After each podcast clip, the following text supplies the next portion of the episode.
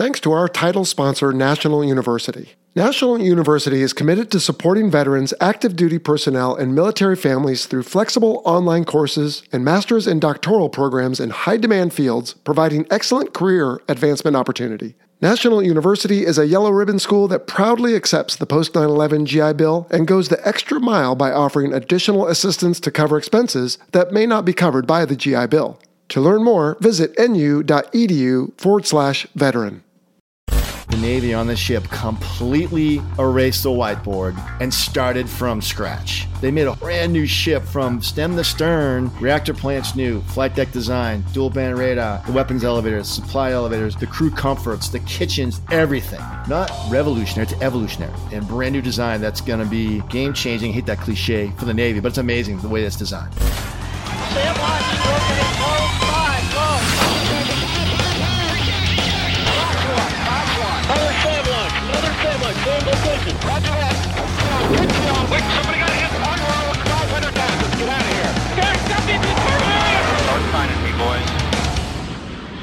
Hello and welcome to the Fighter Pilot Podcast. I'm your host, Vincent Aiello, and this week we are in between numbered episodes once again.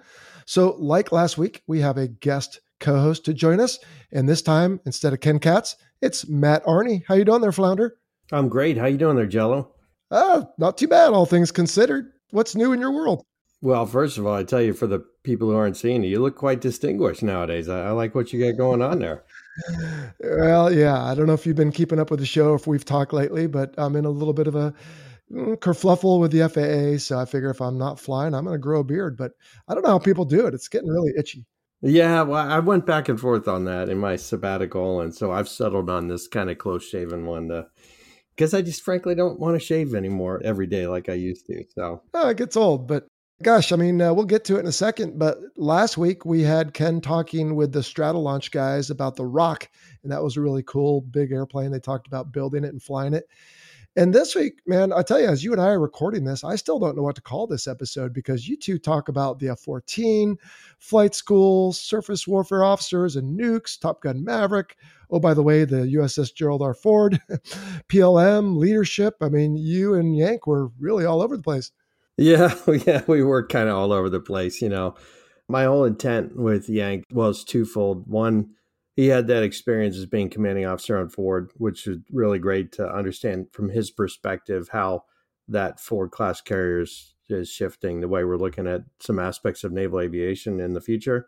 And then the other one is he's always just been a big personality and great storyteller. And I knew that it would be an engaging episode. And I knew getting from Massachusetts to Ford would be, you know, a path that I would have to navigate in the interview. But it was good. I like it. Well, it'll be a lot of fun for those who are waiting. You just have to wait a couple more minutes while we talk about uh, not really any announcements, but we'll just talk about a current event. And then I've got two listener questions and we'll get to the interview. But first off, yeah, I guess we've done a little update. Uh, anything else new with you that we need to know about? Well, I mean, it's been a little while since I was able to make some time to do this. And I really enjoy getting into these episodes and helping out. And so I look forward to to doing some more. But you know, it's been about a year I've been working in the technology industry, and and I just enjoy the podcasting and and great to see you at Hook. Really, a few weeks ago, even though it seems a little while ago, and took my kids there for the first time, and they had a blast. And they said, beside the simulators and those kinds of things, the best thing was just meeting all my friends and how fun my friends are. I'm like, yep, they are a good group of people. So for sure. I always find it funny that in a room full of so many type A personalities and with alcohol, I've never ever seen a fight at Hook, but I see a lot of big hugs. so that's right. Very true. Yeah. Isn't that funny? But it's a good group. I remember uh, meeting your wife and kids, and uh, yeah, they look like they're having a good time. So collecting swag and, and having a good time. And oh, yeah. It's like trick or treating. Yeah. Well, like I said, I don't really have too many announcements. I guess I just want to acknowledge, as you and I are recording this in relatively early October, that there is a bit of a fight going on over in the Middle East with uh, Hamas and Israel. And man, that's just, it's really unfortunate to see. I, I don't follow current events enough to know if something led up to it. It seems to me like the one side started firing rockets at the other. But man, it's just a real bummer because I've started seeing some of the headlines coming out of there of kidnappings and the attacks on both sides. And a lot of people are losing their lives and a lot of damage. Yeah, that's right. There'll be different interpretations and kind of allegiances and whatever conversation you have about this situation, you know, current events. I agree. I I wasn't aware of something at the moment that lit it off, but we all know that that's like a long history of issues. And interestingly, and apropos for the episode, it is the Ford Carrier Strike Group that is on its way there to try to help mediate the situation. And I think you and I both know it could be very easy for us to get involved in that situation. And that's just something that it doesn't have a good end. No, it's a slippery slope. But man, it's been such a tinderbox for so long. I, I, don't know what the right solution to this is. And maybe there is no solution. Maybe this is, as Andy Stanley likes to say, there are problems to solve and tensions to manage. I wonder if this is just one of those tensions to manage that'll just never be solved. But sure uh, would be good if there could be because it's affecting a lot of people. Yeah, I think maybe the most achievable way of helping to resolve this is getting a time machine and we can go back in time and undo some decisions uh, from the past. But being that that's not going to happen anytime soon, it opens up a whole case of ethical issues. I think we just have to deal with the situation as it is. And uh, yeah. And depending if you did have such a machine, how far back you wanted to go. Those who believe in the Bible will tell you this is thousands of years old. So uh, ever since the chosen people came out of Egypt. But at any rate, all right, well, let's move on to uh, some listener questions. Why don't we? The first one is an email from Joey who says, Is it harder for a wingman to maintain close formation when in afterburner? In military power, I would imagine it's easy to keep formation as you've got the entire throttle range to use, similar to following another car. However, in afterburner, I understand you may only have up to five afterburner settings. Say lead is in max burner and your aircraft engine isn't tuned quite as finely. Would you struggle to keep formation as you've got limited throttle options? And then finally, I understand this is only a problem during fancy formation takeoffs and flyovers and has no tactical relevance. Well, to your last point there, Joey, I wouldn't say that's entirely true. It's more exacerbated in close formation. But if you're doing certain maneuvers where you might be a little bit separated from each other and you're trying to keep up, if the flight lead maybe went into full afterburner before you did, and you are what we'd call sucked when you're a little bit behind the usual position you should be in, then it's very difficult to make that up, as you allude, without maybe descending and using a little bit of your potential energy and turn it into kinetic. Otherwise, Flounder, I'm going to bring you in on this real quick. Didn't the F 14 have zones of afterburner? Because the F 18 does not. But Joey asks about five zones. Is that F 14 thing? Yeah, I mean, that was a F 14A thing, selecting zone five, all that kind of stuff. And I was GE 110s with the B uh, most of my career with a little bit of A and D time. And I just remember from, you know, to his point with the, like we would do section takeoffs sometimes. And so the lead pilot's always briefing that, hey, I'm, you know, when we go throttles up and uh, go to max, I'm going to crack it back a little bit. And that gives the wingman that extra little bit of range. And then there's that radio comms. If for some reason there's a situation where even wingman's max is not getting what he needs, then he can communicate something give me a couple is uh, what we used to always say and that was kind of the clue to hey pull back a little bit to allow me to catch up. But yeah very good. Gosh i should have just handed this to you in the first place. Uh, exactly right. When we do a section go you have hand signals or radio signals and uh, as the lead i would touch the afterburner stops and then just crack it back maybe a half inch or so. And as long as the wingman was maneuvering with me and didn't get again sucked where it's harder to catch up it's pretty easy to keep up as long as I just don't go full to the stop. But it's not necessarily any different, I would submit, Joey, whether I do that on a military power takeoff or an afterburner takeoff, because at military, you still have afterburner, but as soon as the afterburner lights, you get more than you need. And so it's really difficult to go in and out of afterburner when the guy is all the way to the mill stops. So even if we're doing something in mill, I'll pull it back just a little bit. That way you don't have to go into afterburner. And I do remember one of my early flights formation flying at VMFAT 101 when I was a flight student. We were doing some close maneuvering, like Joey's talking about. And one of the things to do was to put out the speed brakes. And because of the speed brake on the Hornet, at least the Legacy Hornet, is up on the top, it ends up creating this big pitch moment and I just remember getting into pilot induced oscillations. I was all over the place, and the instructor's looking over his shoulder at me with these wide eyes. And so it's a skill you learn, and there's ways to communicate it. And as a flight lead, to be a good flight lead, you don't just go full to the stops, you give them a little bit. and uh, make it known that they can either use the inside of the turn if you're turning or ask you to pull it back a little bit. So, anything else to add on that? Well, just you mentioned something that there was a um, something quite monumental that happened what a week or so ago, and and you were VMFAT 101, and we sundown VMFAT 101, didn't we? We did indeed. We had a whole episode on it, and I was there that day. I guess that, that could have been an announcement, but yeah, it was really great. And uh, they are in the history books, or at least uh, hibernating, or whatever you want to call it. Like many things you and I have dealt with going into. no kidding. No kidding. All right, second and final listener question is an email from Anders Howard, and he's in Dallas. He says, I just listened to the episode about VMFAT 101 closing. My question comes from a question another listener asked which was Do bugs get into the cockpit? I was wondering if, in a rare circumstance, a bug got into the cockpit and you pulled a high number of G's, would it also feel those G's? If so, would it live through that experience? Anders, you're exceeding both my entomology and physics understanding here. I think so, but I don't know. Flounder, let's go back to the beginning. I answered him saying, I don't really remember ever having a fly or a bee or anything bugging me in the cockpit. No pun intended. Did you ever have anything like that that comes to mind? Yeah, I mean, because obviously you know you get the canopy open and you know something can get in there before you shut the canopy, and then they're going for a ride with you. And I don't know if it's one of those things where your brain ends up making it up that yeah, I remember there being a fly in there or something like that, but I don't remember it anything getting squashed against the. They would probably go against the floorboard or something like that. But what other animals have been in the cockpit. I don't know if you've seen various cruise videos of like the cruise betta fish. There's, I think, the Pukin dogs in 143 took a betta fish on deployment with them, and they would take it flying with them.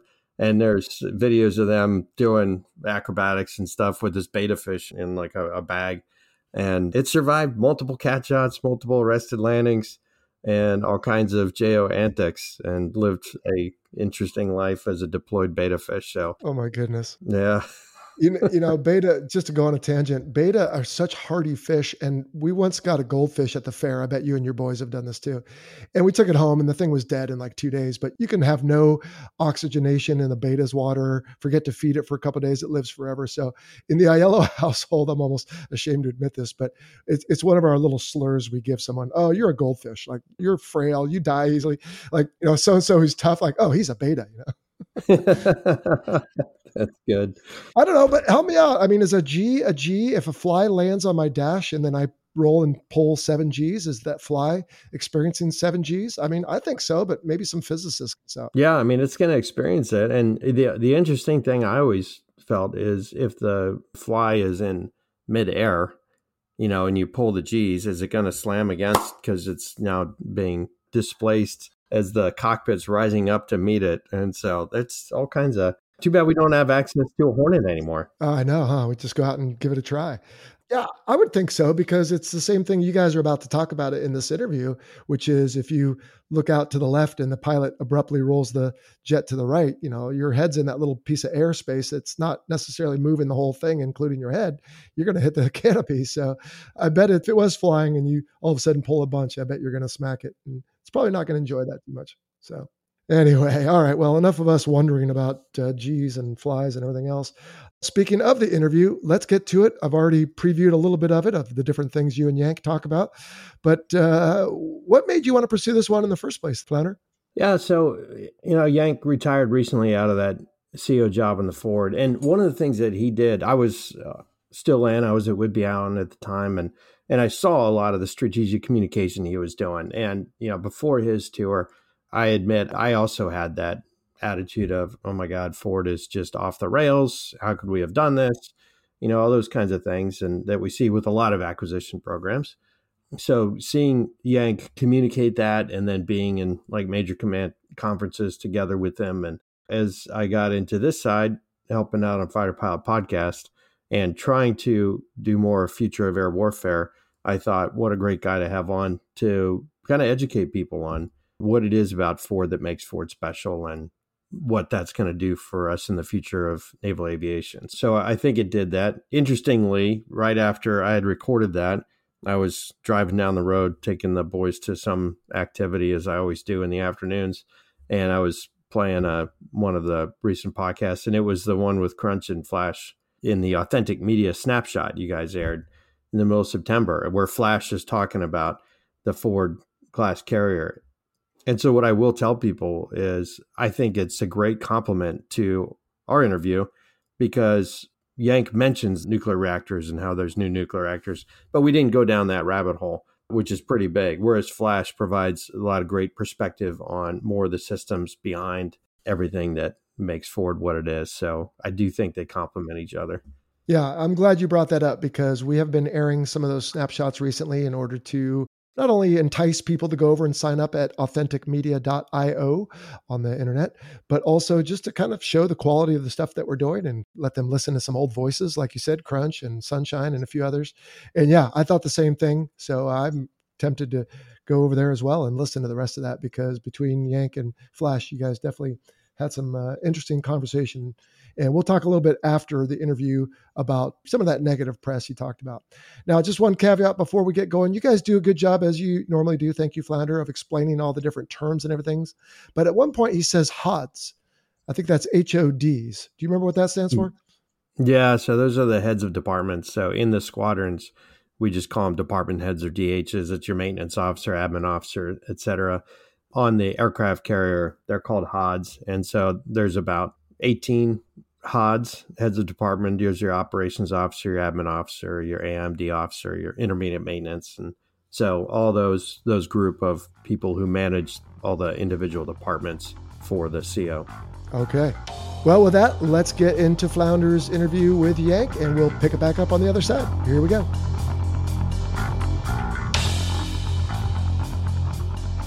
Welcome back to the Fighter Pilot Podcast. I've got a great guest today, JJ Yank Cummings. Yank, welcome to the show. Flounder, it's great to be here. Thanks. And I, I love hearing you say great guest. I haven't proved myself yet, but uh, I'm glad that you're hopeful. Thank you. I got to build expectations for our listeners. yeah, that, that helps. Every, every, little bit helps. Absolutely. That's right. No, it's great. Yank, you got an awesome background from flying Tomcats, flying Super Hornets, ultimately being CEO of the Ford. And so we got a lot to talk about. But let's get to know you a little bit, get into your background. Obviously, with your accent, you came from what, South Texas? It's Mississippi, actually, southern Mississippi. Of course not. Uh, Sharon, Massachusetts, just south of Boston. So I have the correct accent because that's how we roll there in New England. Yeah, I took my kids to uh, to Boston. My wife just graduated from Harvard in May, and so had a wonderful time up there. It's a, it's such a, a cool area, especially in the summertime in the North End and all that good stuff. Oh yeah, summer and fall up there are spectacular. And Boston's such a great city. You get around very quickly. It's not a big city, fairly safe, clean, and a lot of neat stuff to see there. I'm a huge fan of the Revolutionary War, and that's just a chock full of Revolutionary War sites, mementos. It's a great location to go walk around in for sure. Yeah, it was. You know, beautiful days. Took the boys on the Freedom Trail, went to the Constitution, all that good stuff. So it's really great to drive that history home. So I assume you got some clam chowder, right? You got plenty of clam chowder? Of course. Lobster rolls. Yeah, all that good stuff. got to stock up. well, good. So how'd you get from growing up in Boston to flying Tomcats? What happened? So went to Bates College up there in Lewiston, Maine, freshman year, decided that a future in a cubicle, being a doctor, lawyer, or accountant was not very appealing to me, seemed kind of boring. Asked around, looked at some options, had a couple uncles. I went to the Naval Academy, both flew.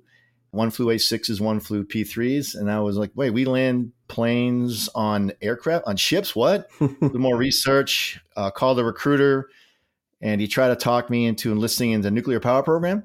And I said no, but he recommended joining the reserves as a naval hospital corpsman to help increase my chances to get in. So I enlisted in the, uh, the reserves my freshman year in college and went to boot camp, took a semester off. So all through college, I was a E3 corn with the Marines in the reserves, which helped me get my improve my chances of getting selected into aviation officer candidate school.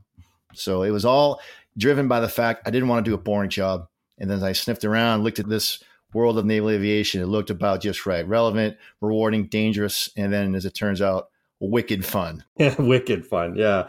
That's amazing to me, you know, that uh, you didn't find out about really carrier aviation until you were in college.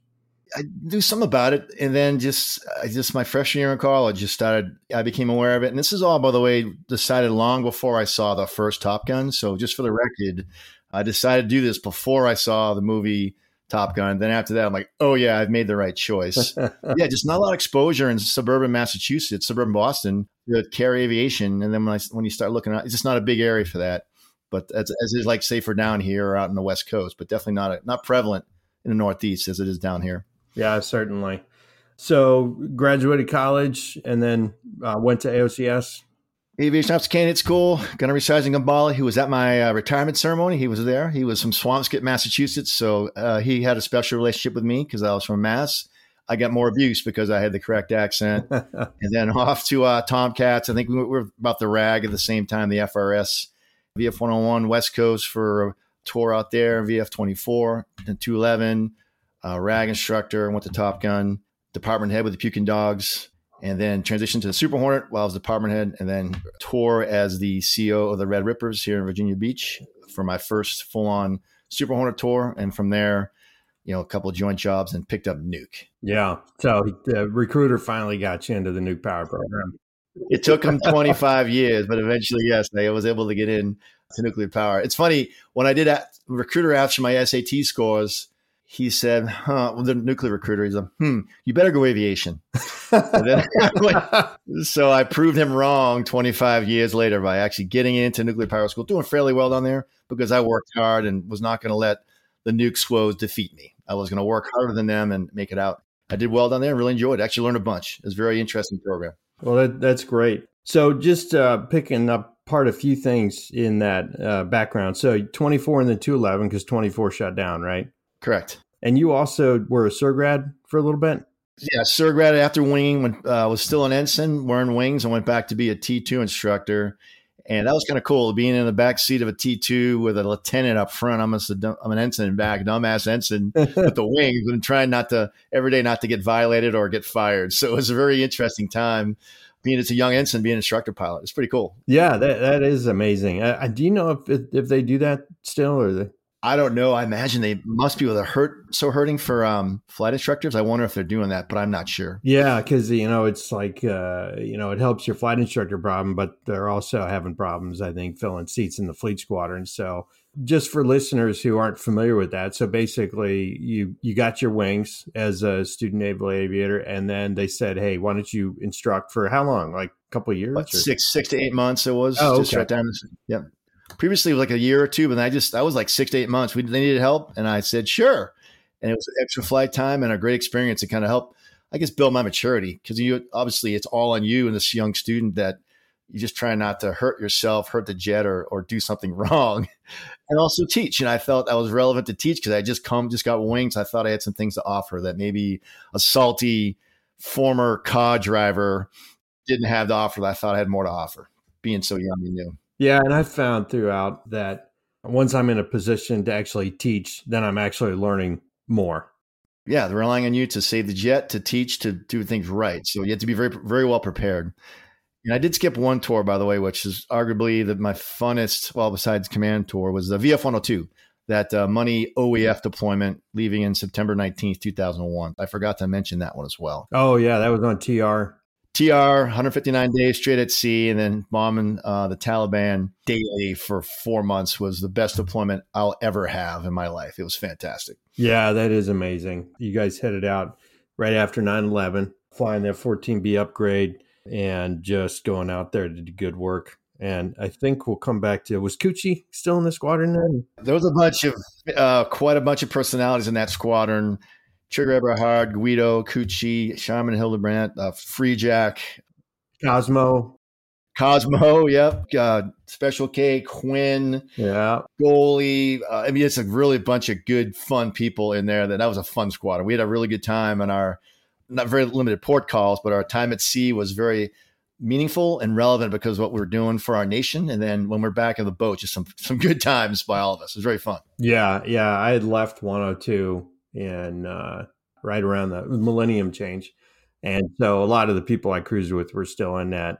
And we were trying to get JDAM out to you guys, but I think rightfully so. You guys said, nope, we're going to go with what we got. And yeah, I remember those discussions. I think the, the, the Kara came after us, started dropping JDAM, but we did not. Yeah, just for fear. Yeah, just one a hole we got. So we became really good at the professionals' choice the GBU 12, the 500 pound laser guided weapon. That's right. We became, we became really good at using that piece of gear with no uh, helmet cueing, just look outside, find the target. I mean, it was it's old school flying, and but we made it relevant and uh, lethal and precise. It was great. Yeah, no, that's that's amazing. What a cool tour. Before that, you did Top Gun. You were a Top Gun student. At the rag, yeah, the best deal ever. Be a rag instructor, take time out to go to Top Gun. Yeah, it's great. Who'd you go through with?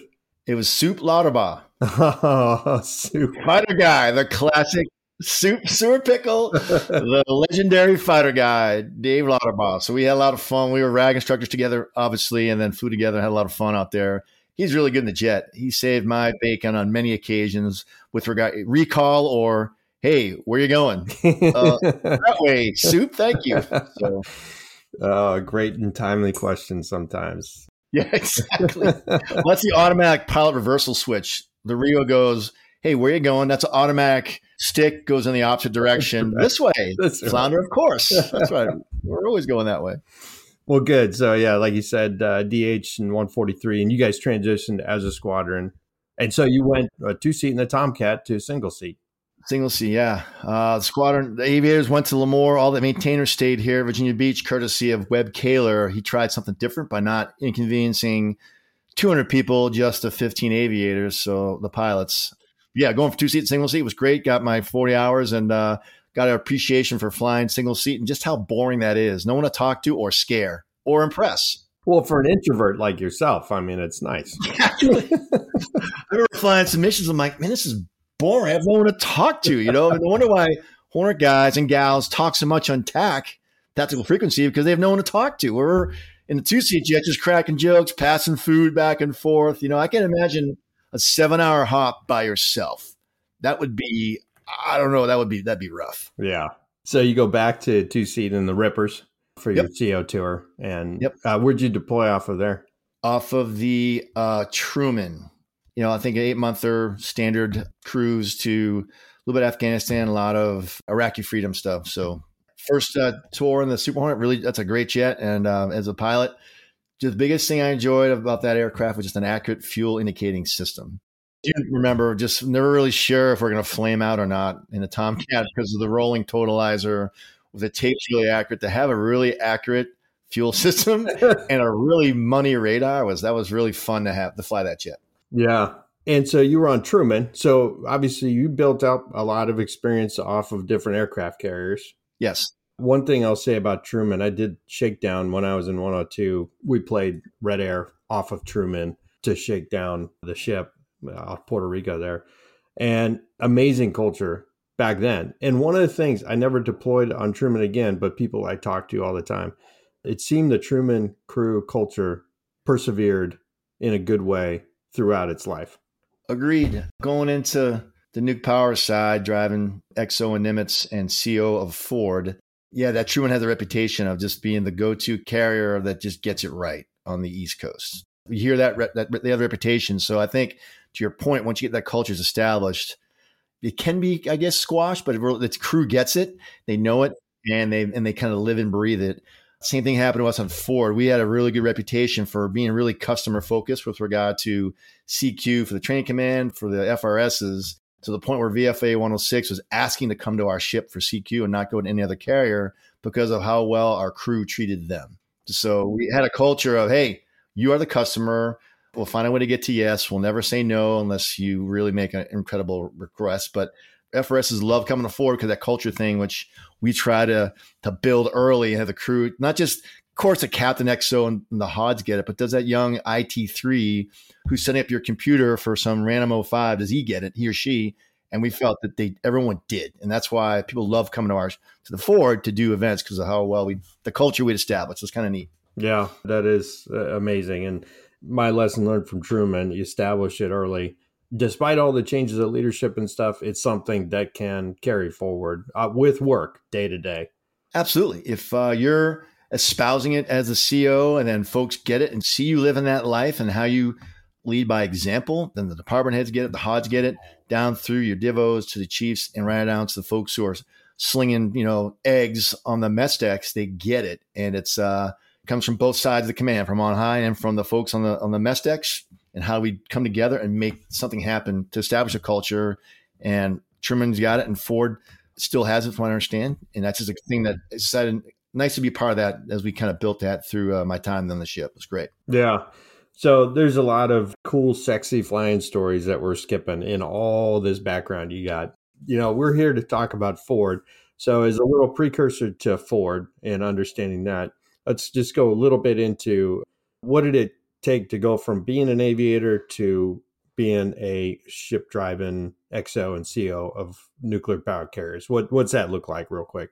So the nuclear pipeline. So uh, with a successful squadron command, a screen board selects you for nuclear power. You can assist that screen board by putting a pick me letter, meaning, hey, I want to be selected for this. So I put that in, got picked up on my second look.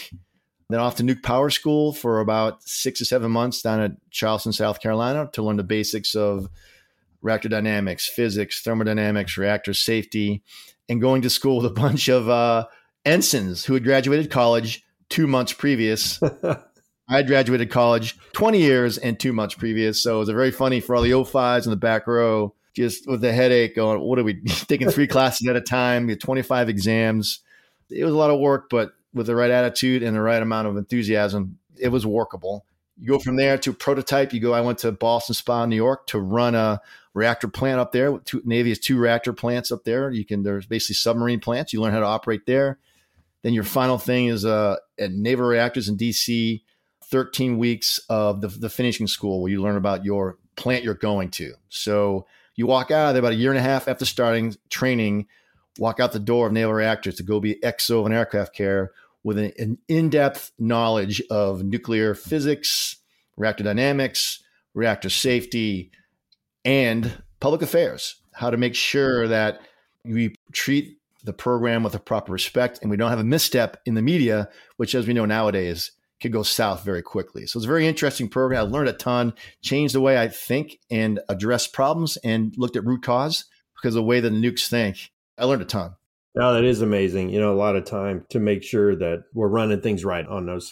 So, you know, you mentioned you're in the class with ensigns, nukes woes. They're going off to be division officers on nuclear powered ships. So why not continue to develop them to ultimately have them be aircraft carrier COs? Great question. And that's the common question that comes from the SWOs, surface warfare officers, about that. And I thought about that a lot. I think of one example that kind of puts it on perspective to kind of, you know, could a SWO get the USS Gerald R. Ford through the Strait of Malacca, Singapore Strait, at night, two in the morning? Absolutely. They're ship drivers. They know how to manage traffic and get a ship through the traffic separation scheme. But I think of a story in Nimitz when I was out there, when I was going to be the XO, I was in training before I went to Naval Reactors. I was in CATCC watching an Airwing, I think Airwing 11, I believe, do flight ops. And there was a probably had a problem getting aboard. Bolter, bolter, bolter, bolter, bolter, bolter. And the CAG and the CATCC reps were all going round and round. Hey, should we tank? Should we divert? Will that hurt our see all these discussions while this young man's boltering, getting lower and lower in gas until eventually they look up, hey, they're breaking down a tanker. Who did that? Oh, the captain. The captain sitting there, he, he knew what was going on in CATCC. They're just trying to decide divert or not divert. And he's watching this young man get lower and lower in gas. He's like, screw it, launch a tanker. I don't care what CATCC's doing, launch a tanker. And I said, right there. That is why an aviator who's flown off an aircraft carrier has to be in that seat to know that that jet's getting extremist. I'm going to lead turn that by launching a tanker and stop the analysis paralysis going downstairs with down below in CATCC. So I think about that a lot.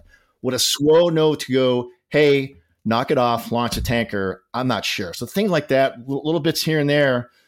When you've landed on a carrier, you know what the air crew needs. You know, like a con officer keeps chasing the wind to make it perfectly like stop, just hold it steady and the pilot will account for it. When you chase the wind, you're making it harder for them. So little things like that, when you've flown off the aircraft carrier, I think helps to have you in that seat because you've lived it and sucked some serious pain day and night trying to get aboard. So that's why I think could a SWO get a ship underway safely, bring it in?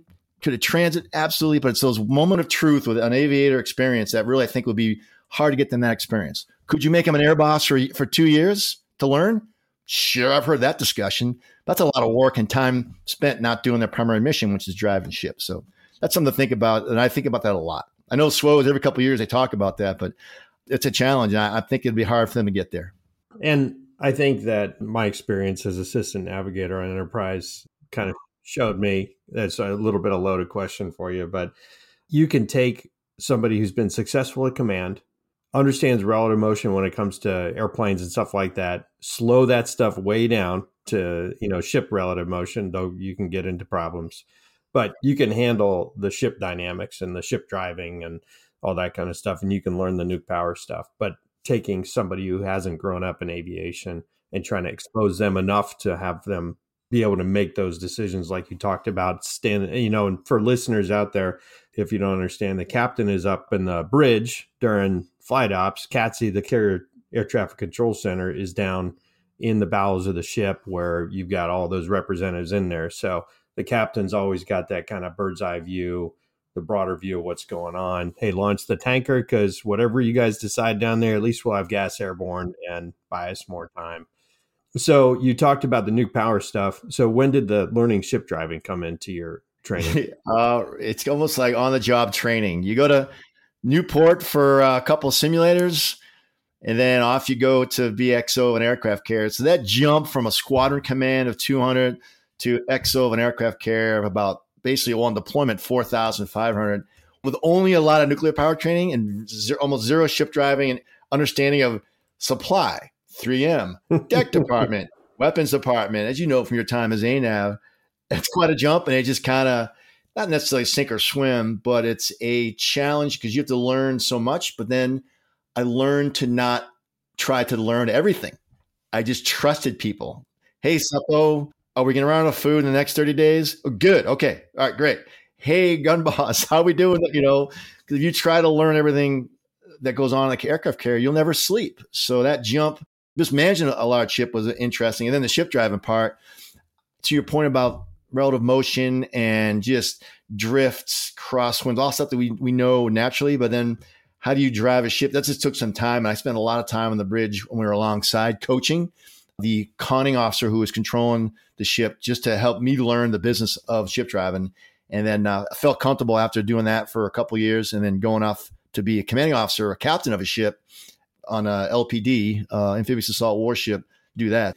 It's funny. I think we can learn ship driving quicker than ship drivers can learn aviation. It is a lot of inertia, a lot of mass, but it's still relative motion. It's driving to a point and it's just getting ahead of the ship and not needing to be a great ship driver because you box yourself into a corner, if that makes sense. No, that's great. And with your point about your department heads and stuff, I think something that makes guys like you really good on the outside is drop you behind enemy lines. You can learn, you understand you don't have to be the smartest guy in the room. And so it's a really good way to understand managing such an organization like that. And I've spoken publicly. I'm doing some keynote speaking when I can here. And I talk about one of my components is own it. And what is it? Like yourself. I struggled early on as XO the carrier. Should I be aloof? Should I be a hard ass? Should I be a screamer? Should I be a never smile? And I, I struggled with that a little bit. How should I act? And then I watched Magwai, Admiral White, watch him as a one star. He was the perfect gentleman, low key, calm, just a normal individual. I'm like, you know what? I want to be like him. I'm going to be me and not have to be the smartest person in the room has all the answers. I'm going to go in there sometimes, have no clue, but ask good questions and let them know that I'm going to be me, a wise ass from Massachusetts, married with three kids and nothing else, and not be the smartest guy in the room or the screamer or the uncomfortable meeting guy. I'm not going to do that. So I've learned early on, I'm just going to be me and accept I'm not going to know everything that's going on and be comfortable that and humble enough to ask questions because I just don't know. Low key guy? I don't think you hit low key. okay, fair enough. That's uh, I'll accept that. That assessment is very accurate. uh, and so you mentioned uh, CEO of Anchorage. So after you successfully finish XO tour, they say, "Hey, go do a deep draft, non-nuke power. Just go command a ship, fifteen months or so, and have fun." Yeah, one year. The real jump is that one. You jump from I knew the reactor plant pretty well on Nimitz you know, I knew aviation. I knew, and then you go to an LPD, a SWO ship with diesel engines. I've never driven it before. I show up there on deployment, four day turnover. The outgoing captain leaves, and I got to pull into port that day, four days after arriving. I go, I'm like, okay, let's do this. You know, so that's the real jump. And you have a bunch of 20, 25 ensigns, two or three lieutenant JGs, a couple of tenants, and an 04XO uh, executive officer. And that is it. So they're all looking at you like you're some all knowing captain. I'm like, hey, what kind of, what are, we have four engines on the ship? What, you know, it's very funny that, you know, I'm being a little facetious there, but that's a, that's a real jump from going from a nuclear powered aircraft carrier to an amphibious assault warship that's conventionally powered with a bunch of ensigns on board. But that said, that was a blast of a tour because teaching those young SWOs about fighter spirit, work hard, play hard, and just being good at your job. That was something that was really fun to kind of share that with this young crew. And my goal was to get them to want to stay in the Navy, and I I failed miserably. well, they were still SWOs. Correct. The challenge, of course. I was trying to get them to, hey, like, just hope out there. They're like, yeah, no, I'm getting out or going into public affairs or FAO, foreign area officer. So I think all but two bailed in the SWO community. Yeah, which is, uh, I think, a whole other discussion, but we're not going to fix that community today. And so you're heading off from Anchorage, and then just because you made it this far doesn't mean you're 100% going to get a carrier. Correct. You go off to CNAF to wait. And so they give you this little project yeah, I was N7, the head of aircraft carrier training for U.S. Pacific Fleet. There for a year, waiting to see if I get selected to be an aircraft carrier commanding officer. There's a remote chance I wasn't going to get it. I had a competitive tour to that point. And I got a phone call some afternoon from the AirPac public affairs officer, Jeannie Grunewald. She's like, hey, Yank, would you mind taking the director and producer of Top Gun 2 out to the TR to introduce them to Naval Aviation and be the technical advisor for Top Gun 2? Yeah, uh, yes, I can do that for you, Jeannie. so, Absolutely. I want to say that I like to tell folks that I was the entire Navy, I was the one picked because of who I am. The reality is that's not what happened. We need a 06 who knows Top Gun, who flew the Tomcat, flew the Super Hornet, and the carrier guy that's sitting around doing nothing. Oh, Cummings. it was like there was one person probably. So I wanted everyone to think that, oh, they they searched the, I was a by name pick by the Navy. I went through a screening process of thousands of 06s. No, I was the only one available that was doing nothing for about eight or nine months. Not nothing, but I was I was available to help assist them write the screenplay for Top Gun Maverick. So pretty funny. Yeah, well, I think there was a screening process because of the thousand or so 06s, none of them met that criteria. Yeah, that's you. Very fortunate to have Tomcat background and uh, and a, and a nuke that I could you know, knew the, the business of naval aviation. And I think helped me just a complete, well, outspoken wise ass blunt that I was very helpful to, you know, we had many discussions about plot lines. And I'm like, you can't do that. that's not what would happen. And that's, that's the Navy's not going to prove that. So a lot of good discussions with Eric Singer, the writer, and Joe Kosinski, the director, and developed a great relationship with them. We had a lot of fun putting it together. It was really, it was really entertaining. Well, that that's great. We had Ferg and Kevin LaRosa on different episodes and really great background stuff. But I do want to ask you because I heard that Coochie was involved in some of the who set up the Tomcat fighting scene at the end, as far as the split throttles and all that kind of stuff. Yes, I believe that was Coochie because I framed out. They said they gave the final scene to me. Hey, how would you attack this target? And one thing I want to comment, I wish they'd put in one scene where we put a scene in the original screenplay to describe why it had to be GBU 24. Because my wife asked me when we walked out, why not hit it with tomahawks or drones? And I'm like, Sarah, great question. And we had one scene where it was like heavy GPS jamming, you know, JDAM wouldn't work, Tomahawk wouldn't work, not big enough stick. And it ruled it right down to GBU 24, day delivery, low altitude ingress. I wish they'd put that in there to kind of explain that, but they weren't interested in that. Yeah. They explained away the F 35, but they didn't explain the GBU 24 consecutive miracles. Correct. They wanted the F 35 exclusively. And I go, first off, you want to go on wicked low. That's not what the F 35 does. And the Navy will not buy off on that. And second, you can't get a camera within 10 feet of an F 35. That's right. I was on a few phone calls with the producers and I'm going, hey, you want to make this Iron Eagle 7? Great. Go F 35. We want to make it a good movie. Go Super Hornet because you have access to hundreds of Super Hornets. Oh, by the way, you want to put actors in jets, you can do it in Super Hornet and not in the F 35. So, very fine discussions. Back to your original question about, yeah, they gave me the final scene. Hey, how would you attack this? Okay. well, battle box, buddy lays, all the things that we've done in the, in the jet.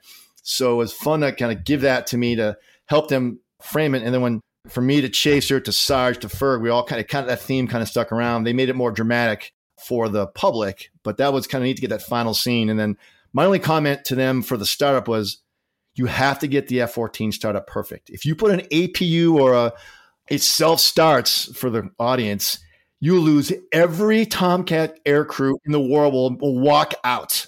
That's right. Exactly. I beg Joe, I'm like, please do these 17,000 steps to get the Tomcat started. I loved it. And he's like, what? I'm like, yes, you have to do this. Hand signals. I talked about stow and go, no OBC, all these things that we talked about.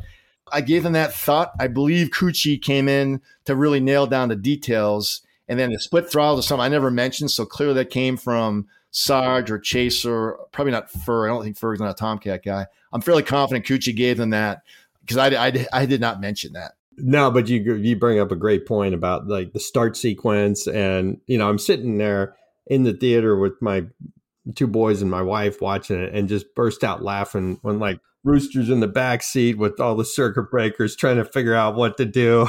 like, oh my God, there was so much in there that was just great content for people who have. I originally had a couple things in there. I had a, a line in there. I had Stinson in there, which they pulled out. Yeah. and then when he first sat down in the cockpit, Rooster goes, Can there be any more circuit breakers back here? and uh, they pull that out. But they, that that theme is captured later with he's trying to find the circuit breaker that's sticking out that they had to pop in. So that was fun too. I mean, also we had a couple of scenes where he was kind of badmouthing Tomcat in the original screenplay, and then Mav did the standard, "Hey, Rooster, look left," and he puts on a hard pull to the right and pins his head, you know, and you go, stop making fun of the big fighter. That, that, was originally in the original screenplay, and they pulled it out. I understand why they did that, but it's just funny for us. Yeah, that's we right. We've done that a couple times. Where, hey, what's that? the left? And you schwack a guy's head up or gal's head off the canopy when you go the opposite direction. Yeah, oh, that's good stuff. Love that culture, the Tomcat community. So.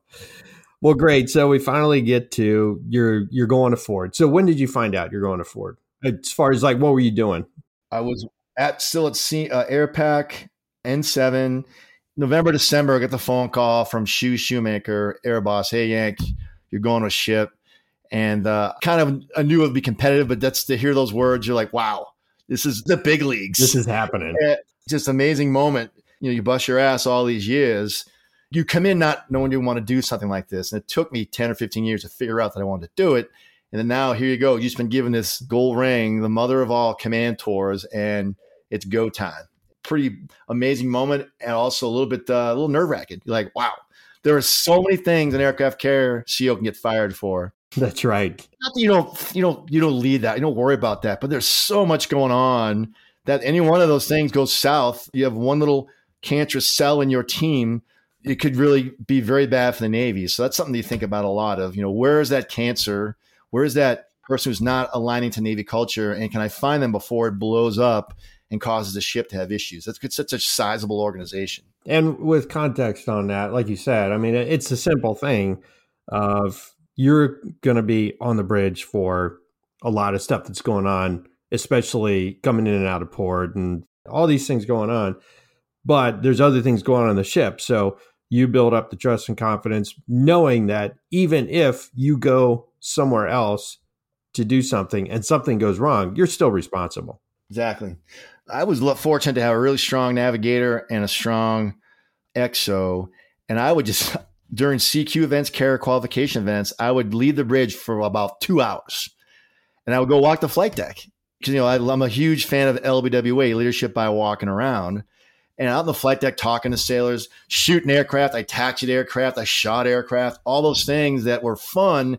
And the crew saw me having fun doing that. And so I was fortunate to get off the bridge. I know some ship captains don't do that. They stay in their bridge the entire time. I'm not going to be that way. I trust you, navigator, not to hit anybody. I'm going to go for a walk. I'll see you in some unknown amount of time. Keep the ship in the wind. Don't hit anybody. Got it? Right. We'll see you later. And then walk around and walk the mess decks. I would, you know, walk the flight deck. It's a good chance to show the trust. That's a key.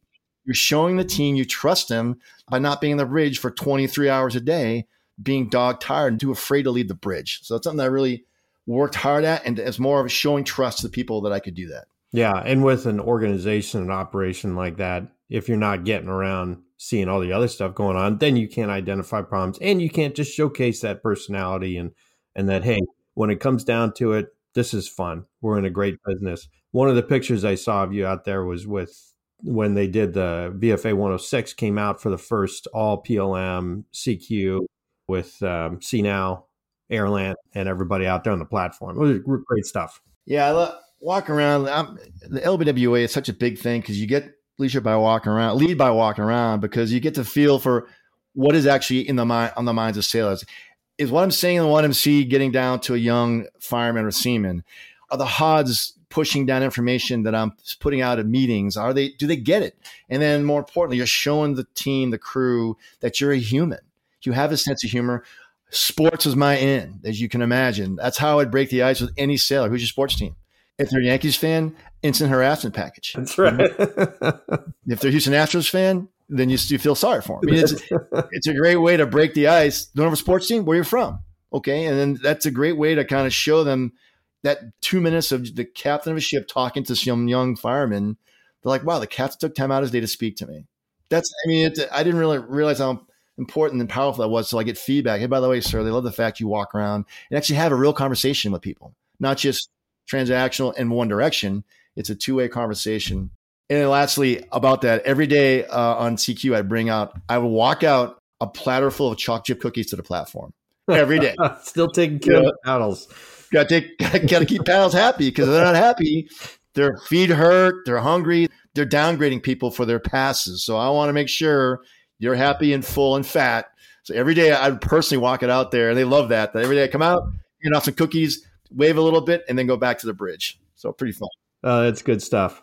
So when Shoe called you, did he tell you you're going to Ford? No, uh, it takes about a month for the slate. So a funny story in that I was originally going to the John C. Stennis because I was on Shoe's staff. I could say, "Hey, sir, uh, Stennis, I looked at the schedule. Great schedule. Go right on cruise. A lot of CQ time, East Coast, minimal shipyard time." So I said, I whispered in Caus's ear, Cummings, Stennis. Lo and behold, a month later, Cummings is going to Stennis for now. And then all of a sudden, it's a that's another another long story how this happened. But it turns out, so air boss call new air boss Bullet Miller calls me in his office. He's like, "Hey Yank, um, what would you say if I told you you're going to the Gerald Ford?" So of course I snap. I'm like, "I, I don't want to go on. I don't want to go be a shipbuilder. I want to go on cruise. I want to go kill people." He's like, "I knew you would say that." you're still going to Ford. so I believe they did that because they want to put a guy from suburban Boston on a ship with three eyes in the title. So instead of yeah. on C. Smith, the mighty warship USS Gerald R. Ford. So I think they. And every time I was on a call with their boss, he's like, "Hey, Yank, say your ship's name." okay, sir. Mighty warship USS Gerald R. Ford. So all that said, I did 15 months in the shipyard uh, on Ford had shipyard workers on board our ship every day for my entire two and a half years, even underway, working on the ship. All that said, I can't imagine going anyplace else. It was a fantastic tour. We overcame some incredible obstacles, developed new technologies, and powered through COVID and kept the ship on schedule. So super proud of our crew. And right now, the ship's on deployment, and I'm hearing just crushing it. They're doing really well. Yeah, on deployment, like you said, and and doing good stuff. If you've always dreamt of a career in aviation while keeping your feet on the ground, then Aircorps Aviation is the place for you. Since 2008, Aircorps Aviation has been at the forefront of modernizing the airworthiness of legacy aircraft dating back to World War II. Their dedicated team specializes in numerous aerospace disciplines, including manufacturing, fabrication, restoration, and support, all while incorporating state of the art technology. In 2024, Aircorps Aviation is expanding its team with job openings in engineering and computer aided design, quality, fabrication, and restoration. Live where others vacation in northern Minnesota while enjoying paid time off, health insurance and savings accounts, retirement plans, life insurance, and best of all, most Fridays off. If you're ready to be a part of a team fulfilling dreams through the preservation of historical aircraft, visit aircorpsaviation.com/careers and take your first step towards an exciting career in aviation. That's aircorpsaviation.com/careers. Visit today. So let's take us to through the Ford. What what makes the Ford the Ford? I mean, it's okay. It's a new version of the Nimitz. Got it. Still shoots airplanes, catches airplanes, all that. We hear about the catapults and the ordnance elevators a little bit, and the islands a little back. But you know, give us a deeper understanding of what makes Ford. Absolutely. And I told every distinguished visitor came on board the Ford this thought that I think we should take great pride in the fact the Navy on the ship completely erased the whiteboard and started from scratch. They could have phased in catapults on Ford, then AAG on the next ship and slowly chipped away at it. But actually, Secretary Rumsfeld said negative, put it all on one ship, make it happen. Oh, by the way, here's a cost cap. so it took great courage to, to not just make a USS Bush type ship. They made a brand new ship from stem to stern. It's new. Reactor plants new, flight deck design, dual band radar, the weapons elevators, supply elevators, the crew comforts, the kitchens, everything. Only thing that's the same, I think, this, I believe it's the same Nimitz hull and the same screws. That's it. So I thought take great courage for the Navy to do this. It comes at a cost, literally, but the Navy made it happen. So what makes the Ford unique? I mean, we'll just start the most visible, the flight deck. The island's smaller. It's further aft by about 140 feet. It's a little bit bigger flight deck by about a quarter acre. EMALS, electric, you know, basically electric catapults, advanced arresting gear. It's no longer, you're not flying into a wall of hydraulic power. It's basically a computer controlled deceleration. The weapons elevators, four of them, advanced weapons elevators, four go right to the flight deck. You have um, in deck refueling stations, which is kind of a, it seems like that's not a big deal, but you imagine, you can imagine Flounder having those fighters in the fighter row, getting hose from the deck edge, pulling a hose all the way across what's called the street, that path to the catapult in front of the island is gone. You have in deck fueling stations along the fighter row, so you can pull out, just put out 10 feet of hose, vice 150 feet of hose, which takes four people to do it. So you could keep access to the catapult is much quicker in the, with this design. And that island being further aft, you basically reduce the amount of unusable space on the ship by doing that. So you can get aircraft, they can land, no need for a respot, fuel them in the same spot they are, reload, maintain, refuel, right back to the catapult very efficiently and quickly. So that in itself is the biggest part of uh, the Ford that I think is not revolutionary, it's evolutionary. It's not revolution. It's a brand new ship and brand new design that's going to be game changing. Hate that cliche for the Navy, but it's amazing the way it's designed.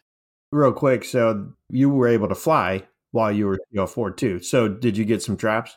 Sure did. Forty traps, thirty with the PLM, by the way, which is a whole other discussion. That precision landing mode is ridiculous. Yeah, I had OJ Catlin on on a show, and we we went deep into PLM. Just amazing, uh, awesome technology. It is unbelievable. I the first couple of passes I did it, I I was fighting it because I'm a knucklehead. I kept trying to put in stick inputs. I'm like, this is hard.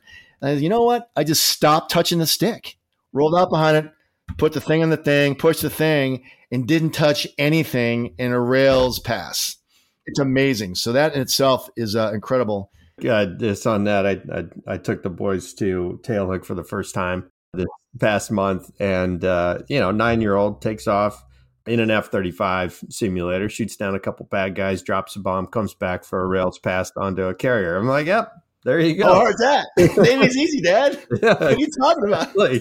uh, so landing with that Ford superstructure, did you notice difference? The burble is unnoticeable. I mean, I'm not a test pilot guy. I'm kind of a mouth breather, so I don't really look for that. I just try not to hit the ramp and try not to bolter. Burble effects, yeah, I'm not a test pilot. I will tell you that when you touch down on, on the advanced arresting gear, below deck machinery accelerates that wire out for the first half second so for that first half second, that wire is flying form with the aircraft. Oh wow! And then as a computer controlled decel, it's not just one. It's two computers, if you'll control the slow down, like two fishing rod reels are slowing the aircraft down. So when you first touch down, Nimitz class, there's no doubt because you're flying into that wall of hydraulic power. Here you touch down and like, well, I saw a centered ball. I was on speed. I kind of feel like, oh no, I, there it is. Stop. Yeah, you kind of feel it's a very soft landing, if you will. And the run out is varied each time because of environmentals, your speed when you touch down. So it's not like you touch down and look over, oh, that's a three wire. It could be plus or minus a half a wire when you caught based on the environmentals when that computer controls your decel. So the, the land's a little different. It's a, you feel like you bolter for a first quarter second, then like, oh, okay, I'm, I'm slowing down now. And sure enough. And also with computers controlling both sides, then if you've got a little drift right or something, it's going to help correct that, keep you on roll out center line, minimize the risk of you coming out of the LA. Absolutely. If you touch down a wrong weight setting is there, it sense okay, that's not a that's not a, an E two or that's no a, kidding.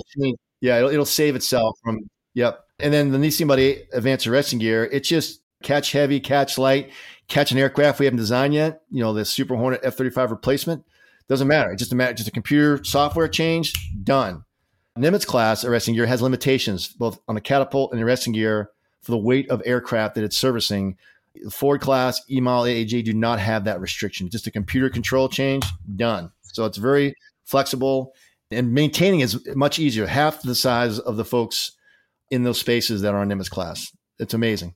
So then the catapult, you took some catapult shots. What's the EMAL cat shot like? It's uh, a different feel again. I, I CQ'd an Ike before I went to uh, the Ford, and I it's been nine years since my last trap, and that catapult shot. I was like, wow, I've forgotten about. It. I'm like, damn. With EMALs, it's kind of like getting on the gas of a Tesla. Not that I own a Tesla, but I've been in one. It's basically a linear induction motor driven catapult. So you accelerate very quickly, but the end game was wicked smooth. You see in Top Gun Maverick, you see Maverick come off the front of the jet. Is the head does this? We've all done it. There's no head bump when you come off the front end of the EMAL. It's just you're just flying. It's wicked smooth. It feels like driving down a gravel road. It's kind of a little gravelly. Then you're airborne. There's no off the front end dunk with your head getting slammed forward. And because it gives you the exact airspeed you desire that you dial in by half a knot, because it's checked, you know, 80 million times before it arrives at the end. So you're getting the exact speed that you asked for is what you get. Unlike steam powered catapults where that valve, that CSV valve opens, and like, that's about right for the speed. This is legitimate. The speed you asked for is what you're going to get, which is pretty amazing. I think it's a early, pretty heavy push early, but it's a smoother end game, which I believe over time from AAG and EMALs will, will extend the life of the Super Hornet because of the ease of uh, the landing and the ease of the launch. Great point. Less wear and tear on our aircraft. Try to keep them around as long as possible. Real quick for EMALs, you'll enjoy this. There are no coming in before flight ops, hours before, and doing no loads. Those catapult shots that are done in the wee hours, gone. It's turnkey. You come down, turn it on, and employ. There's no e longs. You recall where you had to warm up the tubes, wake us up at whatever 6 a.m. up forward. Yeah. Getting the, What's going to wake up the JOs now? I don't know. They're going to be a lot of sleeping. Well, there's there's no water brake. The, the whole ship shakes. That is gone. The the uh, shuttle just stops in like about two inches. They just reverse the polarity and it just stops. There's no water brake, smash. Oh, I see. It's not banging up against something. It's No, just, it just stops. and it stops it. It stops. So there's no like, oh, oh, it must be noon. That's a 12 o'clock launch. You don't, so you walk around the ship. You kind of know, you're not sure what time of day it is. You don't feel like shit shake, like, oh, it's a 1.30 launch. it's super. You don't, and you can do no loads import, like pier side. Don't need to be underway with the steam up there. It's an amazing system. And again, no maintenance. The flight deck crew, which is the limiting factor for Nimitz class for, or any class of ship on a carrier, it is the maintenance time before and after is almost not zero, but it's down. It's a fraction of what it is on Nimitz. So you would do your end of day flight checks. That's on two hours after flight up stop on Nimitz class. Ford class, twenty minutes. Turn off the key and go to, and go to hit the rack. You're done. Yeah.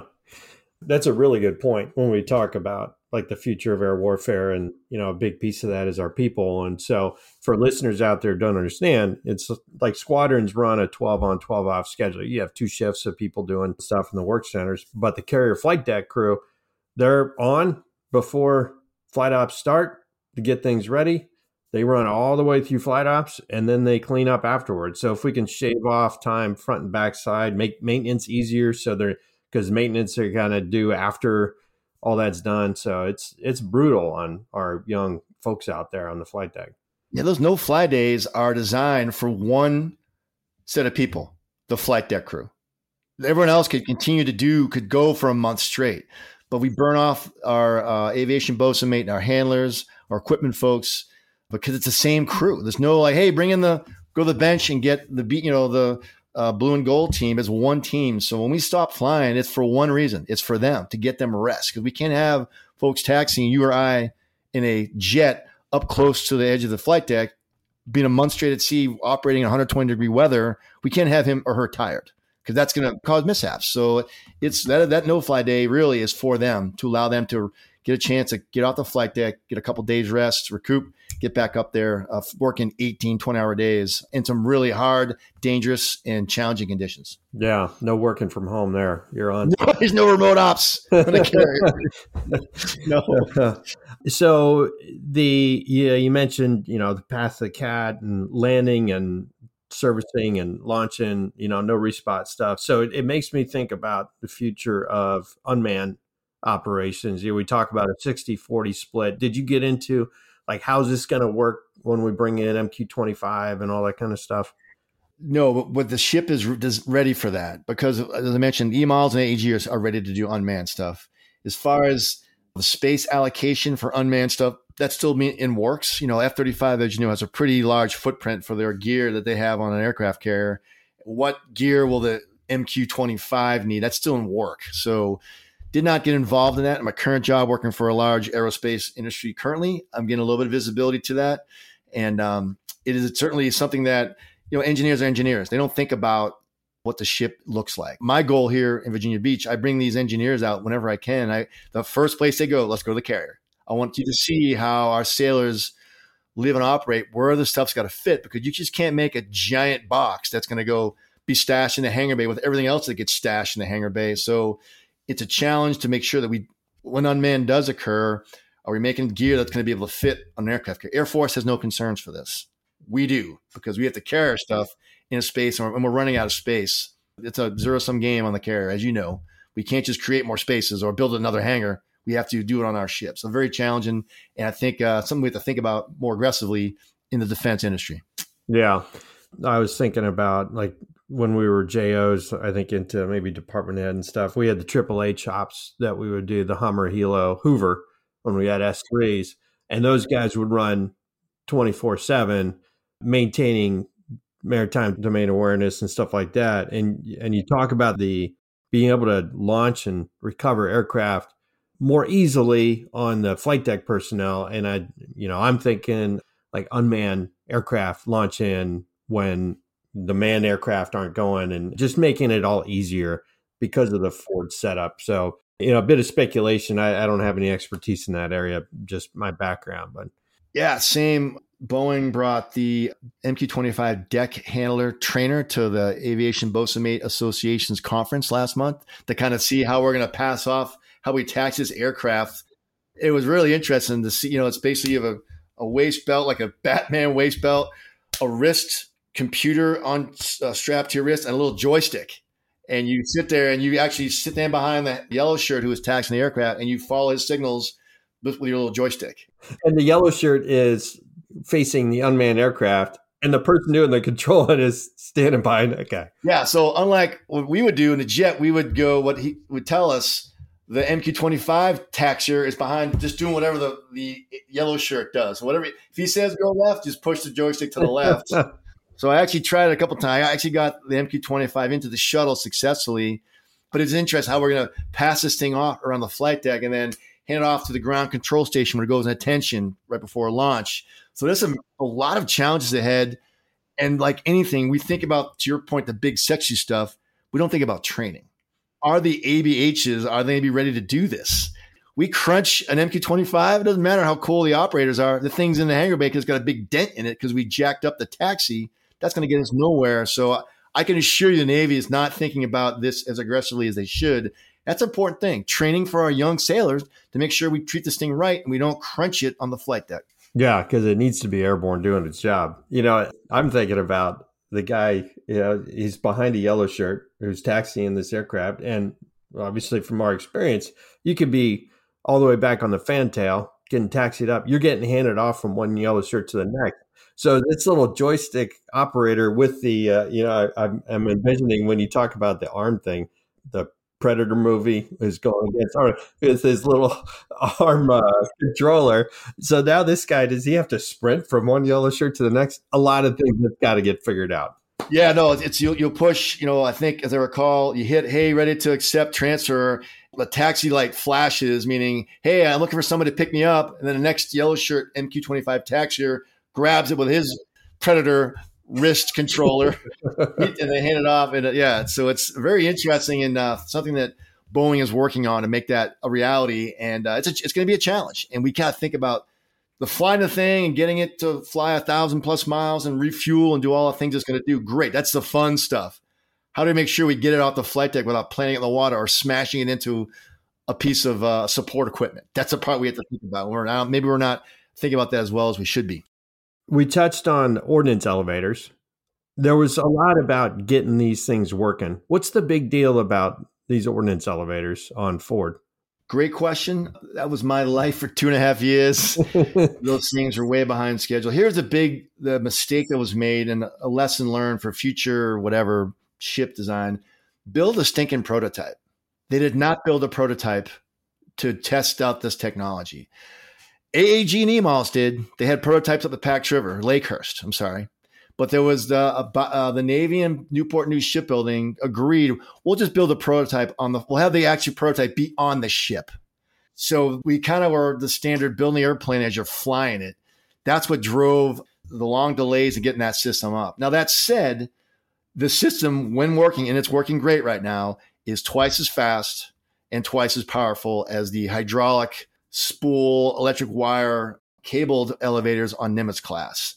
They're really nice also safety wise, as the elevator goes down, because it's not a, a spooled cable, doors can close behind the elevator and make that ship even safer because now you're making a damage control barrier. So let's say, like if you have an elevator in Nimitz class, open up always at the bottom of the ship, that's a risk. A firework to start right there, you have no damage control barriers or fire boundaries. AWE, Advanced Weapons Elevators, has the ability to close as the elevator goes up and down. You can close behind it these uh, these damage control fire boundaries, which is really helpful. But the big thing about the weapons elevators is they four of them dump into a weapons handling transfer area, one deck below the flight deck, and it's three times the size of the forecastle. Oh wow!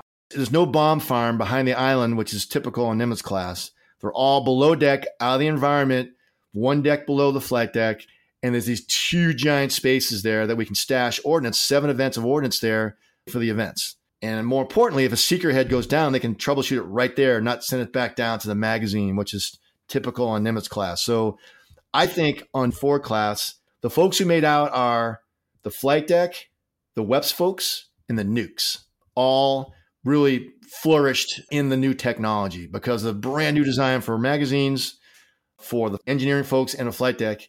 And by the way, the way that the magazines are designed, Flounder, on my last point, I'll turn it back over to you. The days of hauling the weapons through the mess decks are over. You don't haul a weapon through the hangar bay or through a mess deck. There are elevators designed to stay out of the way of the crew and not shut down meals for a day while you roll 2,000 pound weapons through eating areas. you know, Come on. The way they designed it, yeah. Yeah. I mean, it's the way it's been since sailing ships, you know, wrapping up the living quarters to put the cannons and all oh, that yeah, kind of stuff. Yeah. yeah. It's a new world. But the weapons elevators are working great. I was told the onload for the ship when Ford took their weapons, it took a fraction of the time what it did with Nimitz class because of the speed and power of, of the weapons elevators. It, it, was done very quickly because of that little design. So it's kind of neat. That is really cool and great perspective. You know, back to your point where basically the hull form's the same, but we just completely redid it. Actually, taking lessons learned of bomb farms and running weapons through the mess decks and all that stuff, saying we can do this better and just and better not only for the crew but for the ordnance men who have to deal with that. I mean, right on, they're in undercover. The weapons and stuff are out of the elements, So anytime we can, again, wear and tear on things. So all good news. I'm glad they finally got that. That said, that eats up a lot of air wing berthing space. That's why there's a, there's a thousand less racks on Ford than on Nimitz class. Oh my God. A thousand. A thousand. So they may have overshot a bit. So they're actually just finding ways to add more racks back in. Oh, no. oh, by the way, while I was on the stateroom and rack discussion, there every officer stateroom has a toilet and a sink. What? a shower. Every officer stateroom has a shower, toilet, sink. So the days of you know walking uh, 50 yards in your bathrobe in the you know passing you know Seaman Jones like you know hey it's like 10 o'clock in the morning you're just getting up yeah, and you're walking right. bathrobe to the head to take a shower you're like yep I'm the aviator guy that slept in till 9:30 because I was up till two last night. That's right. Those days are over. You just get up in your stateroom, a shower right there in your stateroom. Huh. Interesting. That's a, that's a nice crew comfort. Yeah, good stuff. But a thousand less racks. I mean, I remember Nimitz class ships just being overburdened on racks, mainly because you know you had so many visiting staffs during like JTFEX and all that kind of stuff. So if you allow the berthing space, they'll come. But hopefully, with the manning levels maybe coming down a little, and I, I don't know. That's that's. Uh, they are planning to add some more racks back in. They definitely overshot, but they're going to fix that in coming uh, shipyard events downstream. But yeah, they're putting you know 04 or 05 staffers in berthing, like even like. But there there is to that point. There's no 220 man berthing like you saw in Nimitz class. The biggest one's 50. So they kind of a little smaller sets of uh, of berthing. But yeah, staff, you want to come ride the ship? Great. You're in the you're in the upper rack of three. So you sure you want to come out? Oh, something just popped up. I can't make it out. Yeah, I thought so. Guess yeah. it wasn't that important after all. Yes, it wasn't that important after all. Yes. So we got a listener question from Jim, who comes across as YouTuber. How were air operations different from other carriers you served on than the Ford? So how does all this affect the air operations? Any changes? So the goal for the Ford class, as I understand it, was to make, as far as execution, no different from Nimitz class. Same shuttle, same procedures with regard to catching and shooting aircraft. So at the tactical level, no real change there. It's the same process of getting the catapult, same process of landing aboard ship, just a little bit focused on different locations. As far as air ops, I didn't get a chance to see air ops, cyclic ops very much. It was early stage back when we are going through post delivery test and trial. But I understand the big change is now is I I believe they call it I think peel and shoot because of that large area in front of the island, and they can stack four or five more Super Hornets along the deck edge. They won't get trapped behind the island. They can get aircraft, as I mentioned previously, to the catapult much quicker and more efficiently. So you can get more jets to the catapult sooner. So that's a big change from you know where you have someone stashed behind the island or across the landing area on the port side. They're stuck there, and it's hard to get them out with all that usable space increase, a lot more flexibility for flight ops and no respot. You know, conceivably you come back and trap. No, no, there's no like we've, we've all been there. You're in your gear, following your jet for the next launch before they park it. Oh, by the way, you got to swap a box, you got to refuel it, whatever. So it's changing flight ops much more efficient and getting refueled, maintained, and reloaded much quicker than on Nimitz class. That's a big change. As far as airborne, no change. Same stacks, same 55 second interval. There's no change there. Catapult procedures exact same. Landing board chip exact same. Those are all were kept the same by design to not throw a curveball at naval aviation, you know, late in the game after 100 years of doing this. So that's one thing that remained consistent. So one of the things I heard there was you got oh, it's all that deck space. Maybe they'll start adding racks for the staff up on the uh, on the flight deck. right, right, right, right. Cat one, yeah. so yeah, absolutely. We can we can make. I'll, I'll call uh, Powder as the current CEO. Hey, we got a great idea out of the box thinking from this podcast. Put stateroom in a Conex box on yeah, the flight deck. That's right. Get all that extra space. There you go. Oh man. You mentioned you took her through the uh, post delivery sea trials and stuff like that. Great shot of the underwater detonation next to Ford. So, what was the deal with that? After my time, Polly was the CEO for that. We helped prepare this. Yeah, I got heard some stories about that experience, and they it sounds pretty amazing. I mean, that's a forty thousand pound weapon detonated very close to the ship. And uh, talking to Polly, the biggest lesson learned from everybody was, hey, earplugs. They forgot to give earplugs, and people were kind of they hurt their teeth. They weren't. They're clenching their teeth when the detonation occurred, and it kind of you know little bit of trauma to their mouth from that shock wave. And then Polly told me that there are engineers, of course, up and down that ship for that event.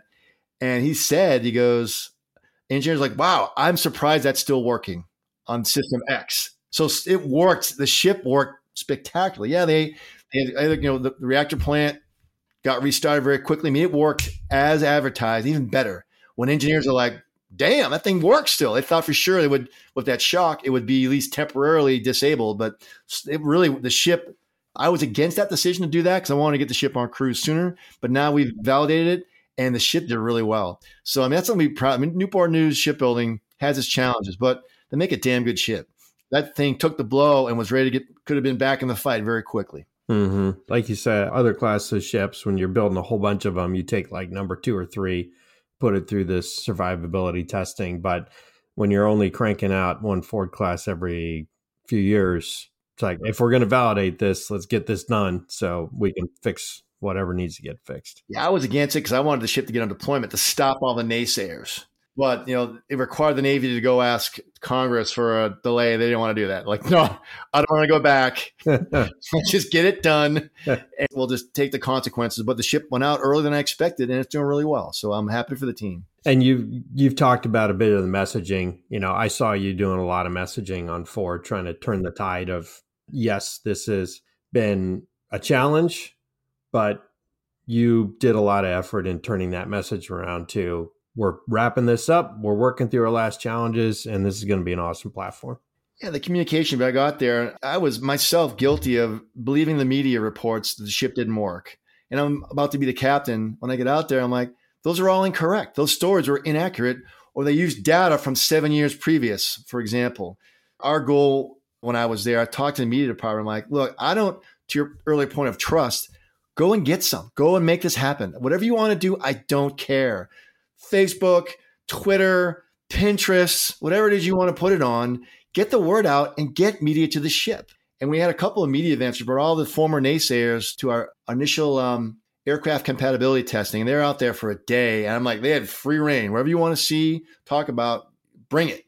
And we had a really good event. And one of the reporters talked about this is the most welcoming event I've ever been on for a ship visit. Thank you. So, and then we started a regular routine of getting folks out there, just being open and honest, seeing what they want to see. We didn't have any predetermined tour routes. Just go and see the ship. And that was very helpful to kind of turn that media tide and to stop the badness of uh, the poor reporting and incorrect reporting on the Ford capabilities. And I, and again, validated by the fact the ship is on cruise right now. I haven't seen one media report about anything that's going wrong, which you knew they would jump on it if they could. Yeah, that's right. Got a couple of listener questions before we get to wrapping this up and these come from our Patreon supporters who support the show, and and we give them a little heads up on who we're going to have on. And Jevin asks, where do you stand on the discussion that Super Hornet Squadron should specialize into separate strike and fighter squadrons populated by Fs and Es respectively? And will the addition of F 35Cs to the fleet act as a catalyst for this? You flew the E in 143, you flew the F. They got F 35s coming out every now and then people talk about, hey, we should specialize our Super Hornet squadrons. Yeah. I think uh, obviously a great question discussed extensively through the years about this topic.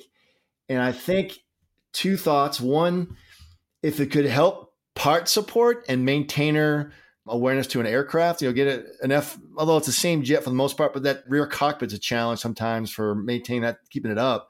It, it would be helpful if we could have one, all of the Fs are here doing this mission. ATs, technicians groomed for this mission alone. That would probably make the part support logistics easier. But I know for a fact that the whole thing about the Navy is keeping 44 strike fighters in the flight deck. If any plan that reduces that number is going to die on arrival, because that is how we have presented ourselves to Congress and the American people. We're going to have 44 strike fighters at a minimum, Anything less than that is unacceptable because that's how we justify our, our ability to wage war from the sea. Specialization, I think, is challenging. As you know, can you imagine being an air to air specialist? Now you are like in the Air Force, you are pinned to that mission. And that's a reduction in ability to expand your career and get an experience of different, well, in this case, different environments of uh, employment and different leaders. If you're not an air to air person, you're going to get this, you know, potentially pigeonholed in leadership and not really expand your horizon. I think a specialization, while maybe on paper, I'm sure there's a way that saves money and probably more efficient, but I think for career management, probably not the right answer because you need to have folks who are good at air to air and air to ground in both arenas so that at the moment of truth, when the balloon goes up, I don't care what you are, go and deliver this weapon. I'm not a, I don't care. We just lost a bunch of air to air fighters. You're air ground guy. Don't give a shit go jump in a jet and go shoot down some ex country fighters. So I think, in the end of the day, to be flexible, we have to be dynamic and versatile and not be pigeonholed into a mission. Because if it's war, it's all of us in the fight, not just the air to air, air to ground players. Very well said. So you're in the Virginia Beach area. You're working in the defense industry, you know. So what do you got going on? I see the hook gatherings that you're you're putting out there on the uh, Warriors Tap House. Warriors Tap House, yeah, yeah, which makes me jealous. I wish I could be there more in that community to to enjoy those things. But what you got going on? Yeah, so the club at Oceana is dead. Unless the squadron puts together a dedicated event, the Friday nights that we knew as, as youngsters is gone. You know, security requirements different environment now. I think a lot more married folks are in squadrons than we saw when we were younger. And that just bums me out because the, uh, the Officers Club is such a great culture thing and a, what imprint on our fighter spirit mural, if you will. So this Tailhook Association, I've been, I was, to be quite honest, I didn't want to do it, but I figured if not me, then who? I volunteered to kind of run our local Tailhook Association, Ready Room Six. I'm trying to reinvigorate the local gatherings to include active duty. That's that's my next project. Not a lot of active duty showing up, but we're getting there. Actually, you can show up at Warriors Tap House, come on out and talk to uh, some really, I mean, some Vietnam vets, some hardcore old school Super Hornet, Hornet, and Tomcat players. They had some really great stories. So I've been working that through LinkedIn and using Tailhook Association to kind of get kind of refurbish the mailing list for this area. So that's one thing. And then I'm doing, as I mentioned previously, you know, I'm obviously a huge extrovert. I love being around people and making a difference. So I've been sharing some of the stories that we just talked about with corporate America through keynote speaking and consulting when I can. And it's been fun to kind of share simple themes that made us successful and made our team successful with corporate America. For example, hey, I'll write in a handwritten note. Whoa, mind blowing. Hey, just walk around and talk to people. You have a really good conversation. And by the way, when you do that, actually listen by being silent.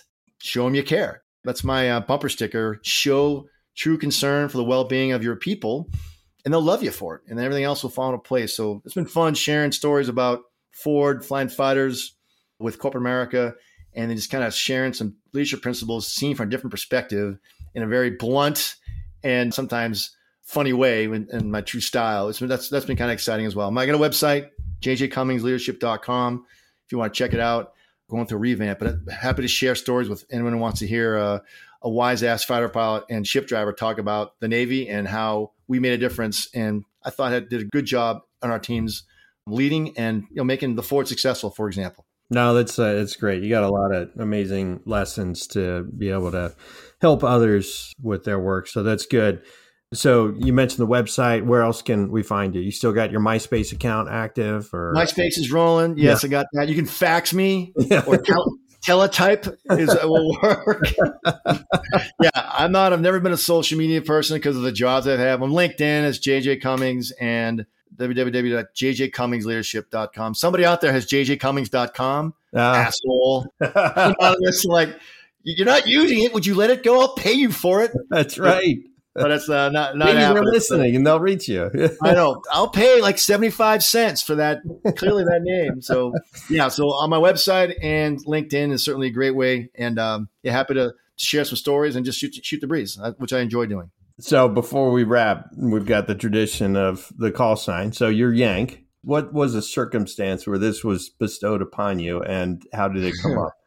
So my call sign when I was a SERGRAD or a, called Plowback back then was actually Dancing Bear. there, was a, there, was another, no, no, it was Dancing Cub because there was Lieutenant Cummings, a big, chubby P3 guy that his call sign was Dancing Bear. Here comes me, not chubby, Cummings. Hey, you're Dancing Cub. I'm like, oh, shoot. So I went to the fleet out the VF 24 in Miramar.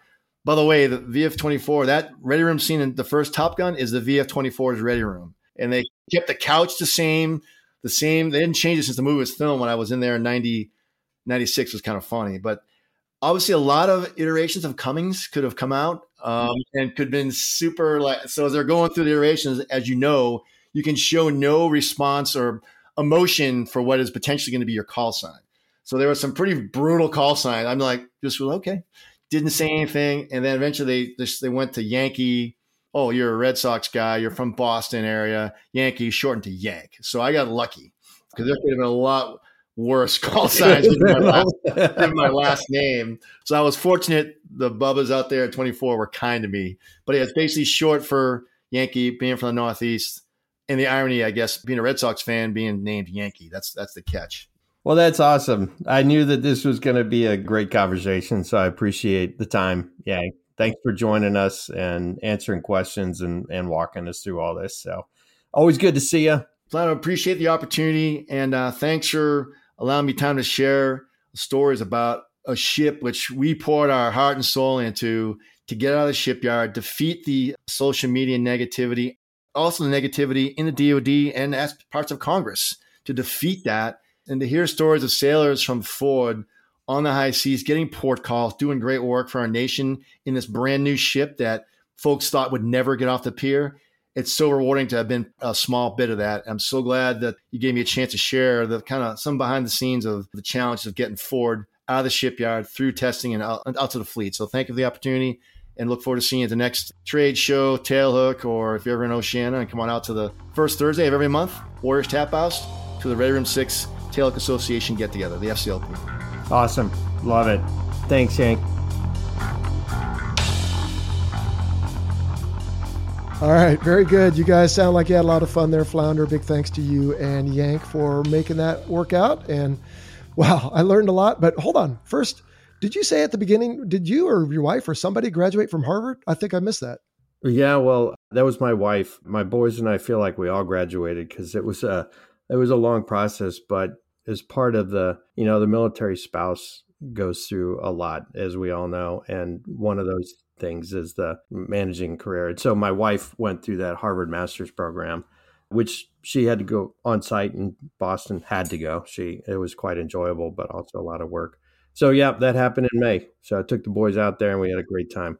Okay, that one almost snuck by, but I thought, wait, I don't know if I remember hearing about that, but that's exciting and man, that's impressive. I know not just anyone gets in there and then that's a real feather in the cap afterwards. So anyway, I just have a couple notes here. I mean, golly, what a master course that discussion was on even just like leadership and leadership by walking around. I mean, taking cookies out to the LSOs, walking around talking to the E1, E2, E3 newest sailors on the ship who can see that here's the guy who's in charge of this entire ship and he's talking to little old me. I mean, I think everybody can take something from that part of the discussion for sure. Yeah, I agree. And you know, the aircraft carrier, and we talk about it a little bit. Some commanding officers and whether on aircraft carriers or others, they get themselves so they're stuck feeling like I have to be in this position to make sure things are going well where you build up that team and that trust and confidence and knowing that there's risk. And so he did a really great job of that, that allowed him to then go out and do those things engaging with his team. So it was really amazing. Sounds like it. Yeah. It would have been a fun command to be a part of, it sounds like. But yeah, I was surprised to hear. I, would heard, like you said, on the snapshot that Authentic Media put out about the, uh, what they call it, not the pit stops, but, you know, the way they're bringing now the fuel out of the deck instead of pulling hoses over that you can't drive over in your airplane. So sounds like they've really improved everything. And I'm still kind of reeling from your discussion with OJ about PLM, and I've talked to Gran and a few others that are were flying it, and it sounds to me like that is something that just makes flying the ball so much easier. And now the boat operations are so much different. I don't know. Flounder, the lo- further further removed I am from my career, the less and less it seems relevant to what I did and what it is like now. Yeah, and uh, it would be really fun to go out and see that operation, you know. And and the thing that I took away from that too was just that it sounds like there weren't just engineers sitting there designing the ship. It was like, hey, let's bring in the ABFs and let's bring in the ABHs and let's bring in the pilots and let's bring in the V division officers and all these people to say, what can we do to make this better? And it really sounds like something that they did well and they came out with a really great product. Hey, am I dreaming this, by the way, or do you remember? I want to say it was one of our first JO cruises because I think you and I were on the same ones didn't somebody come out and interview a bunch of people like, hey, we're going to build this whole new class of carrier and what do you like and what do you don't like? I seem to remember that, but I could have made it up. Yeah, I mean, it, it very well could have happened. I don't know if it would have been, would it have been in the 90s? But absolutely, it seems like it happened on more than one occasion to try to get enough inputs to really come up with a design like they did. But yeah, it's quite reasonable. It doesn't hit my memory though, but there's quite a few things that are gone. yeah, well, it's harder every year for me. But man, I was impressed to hear though that every officer's stateroom has a sink, which we all had before, but a toilet and a shower. That's impressive. I hope they can make plenty of water because it's going to be a little harder to walk around and holler at people for not taking Navy showers. Yeah, that's right. Well, maybe they have some kind of automated systems, almost like we had on Kennedy with the little hockey puck things. you only got a limited amount of water anyway, but there were always jail workarounds for that. But yeah, I was kind of taken aback by that because I just thought about, well, that's just like extra plumbing to go to every stateroom. And I just think about the back end of that, the maintenance side of that to maintain all those things instead of having all that in one space. So I thought that was an interesting design decision to do that. And I'd like to, as you kind of intimated a moment ago, I'd like to walk around the Ford a little bit because right below the flight deck was usually all this ready rooms. And so if that's where the bomb area is now, I guess the ready rooms must be a little bit lower. But yeah, it might be just a really interesting eye opening experience to go walk around on the Ford and, and, see how different it is compared to what you and I did for 20 plus years. The thing I, I liked about, you know, throughout our career is you could generally, I mean, I had a couple deployments on Kennedy, so that was a, a curveball, but, and I had Enterprise. My point is that you get on any Nimitz carrier and it's just like, you know where to go. And now with Ford, that's changed. And so as you go from one carrier to another one, you're gonna have to figure things out because like like I said, he and I didn't get into where the ready rooms and that kind of stuff, but it would be fun to check it out. Now, before we listened to the interview just now, you had talked about you also were aware, like uh, Yank wasn't, some of the negative press around the Ford. And, you know, I just can't help but wonder, and maybe I'm a little bit cynical now, but I think this is just the world we live in because if something's going well, well, nobody wants to report on that, right? They've got to find the salacious, the sleazy, the whatever to report on so you can get people all fired up, right? And especially taxpayers. Oh, you know, government's wasting your money. So I don't know. I'm not saying it's fabricated, but I just feel like we need to all brace ourselves for in any new project or platform or whatever we're going to hear about and everybody's going to get fired up about whatever the little problem is, even if it's, as Yank mentioned it, a couple years old or if it's solved or whatever. I don't know. It, it was that way with the F 35, and now they seem to be over it, and they seem to be over it on the Ford as well. But I don't know. I just think we need to accept that that's just the world we're in. Yeah, I agree with you. And I started seeing a little more of that when I was in the test and evaluation community, and Super Hornet was fielding, and and it was just you know, there was a little bit, not to the extent of we saw with Ford, but it was just that, okay, kind of this is all we got, you know, because it was in its infancy. It was a slightly bigger version of a Legacy Hornet. But now you look at the Super Hornet and it's that thing of, okay, we're going to initially field this thing and it's not going to be the ultimate end result. We're going to continue developing this thing, but we just got to get things out there. And I think that we've seen that all along.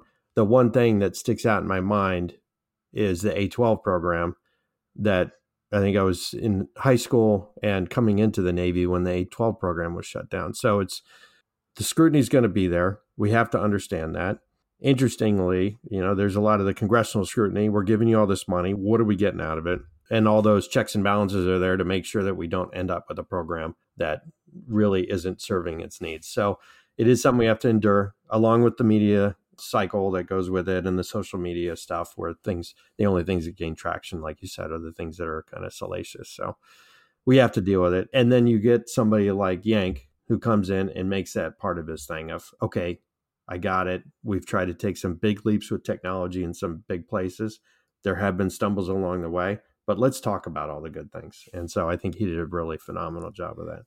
Well and i think somehow it's almost like we don't accept stumbles anymore. I mean, w- since when, right? Does it have to be perfect all along?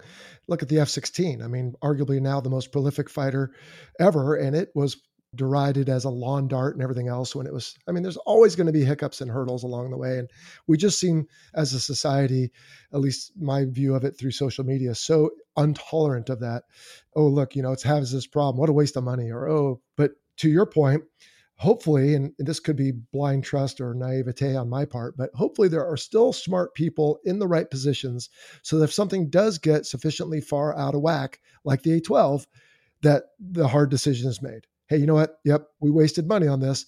And who knows, some of that could have led to other developments or whatever, but it's either going to end or no, hush up everyone we're going to work through all that and it's still going to proceed which is in the case of the f-35 and the ford what happened so yeah, I don't know. I just think we're uh, right? Attention and, and hysteria are sort of a new currency. So in order to get that, they've got to focus on the negative. Yep, absolutely right. But it's a it's a fact of life. So I'm surprised Yank and I, or at least I don't feel like I know him. I don't know if he knows me. I, am sure our paths must have crossed somewhere. But at any rate, I do take some slight issue with his idea of the specialization that you asked him about. And I'll tell you this from personal experience, uh, Flounder. When I left Top Gun, arguably as tactical as I would ever be, my training officer tour was with VFA 97 on Nimitz in 2003. And Flounder, we were still flying FA 18As. And so when I would try to rock right on the weapon select switch, I would hurt my thumb because there was no AMRAAM on the FA 18A. And so in 2003, of course, there wasn't much of an air threat, but still, when we were going over because we were sort of beating up Afghanistan for a little while, and then now we were going to go into Iraq, it was very clear in Air Wing 11 that VFA 97 would not be doing combat air patrol. We were not going to be leading the air to air. And I, as a Top Gun instructor, accepted that. We focused on harm because we could shoot that from the A. We focused on LGBs, bombing, close air support, everything else. And we did air to air training as much as we could with Sparrow. But we just knew that that wasn't the case. And so I guess the argument I'm trying to get to here, if you're still awake, is I don't necessarily think specialization is a bad idea. I think people can go from squadron to squadron, and I think a squadron should have a degree of proficiency in everything. But I do think it would be okay to take VFA one, two, three, and four and say, hey, one and three, you guys are going to be particularly good at this. Two, you're going to be good at that. And four, you're going to be good at this because, oh, by the way, we already did that anyway with FAC A only the F squadron is going to do that. So I don't know. I still think there's a discussion for this, and you don't have to necessarily agree with me or not, but uh, that's just my two cents from an eight month deployment flying F 18As. I certainly think it's plausible, and I'll be interested to see as we get into, you know, something like an air wing of F 35s, F 18s, and MQ 25s. And growlers. Yeah, and, and growlers, of course, totally specialized and very necessary. But with those from the kind of strike fighter, and and the reason I bring MQ25 in is for the air refueling part. So it frees up more of your Super Hornets, and so therefore, at some point, are we going to do? You know, it's one of those things. Back to, are we afraid to fail? Can we try it out? Can we pick an air wing and say, hey, let's try this out? Let's you F 35 squadron, you're going to be specialized in this you guys are going to be specialized in this over here is a F 18E squadron. We got an F-18F squadron. You're going to be specialized here and see what kind of results we get. I think it would be an interesting experiment, and I feel like it's one that we would not lose a lot by going through that. And even if I were in a squadron that was air to ground specialized or something within a subset of that as a training officer, and then, which is, oh, by the way, what happened to me at VFA 97, then I went to VFA 94, which was a Lot 12 C squadron. And let's say that squadron was more air to air focused. Well, okay, what do I need to know, right? We have the SFWT. Maybe I go do so many simulators, so many flights. I'm checked off, signed off, whatever and right back where I was. So yeah, I think it's a possibility. You know, by the way, we we did exactly this in VFA 86. I don't know if you remember this. Um, we launched on the 99 cruise a Slam ER, and we only had a couple crews in VFA 86 who were the Slam ER specialists. The rest of us sort of knew about it, but didn't do it. So I didn't get to fire it, but uh, Chunk Smith, I think, was part of one of those shots. Yeah, because that's honestly kind of the next place I was going to go with it. Is we already no matter if you're specialized in something, I don't think that the Navy would go all the way down the road of, and we're going to take all your training and readiness for air to air away because you're air to ground. Because obviously we're still a multi role platform. And we see that, you know, we had on my last deployment, we had a Maverick SMEs, and then we went into a contingency op where we needed to shoot some Mavericks. And so they got everybody up to speed enough to be capable enough.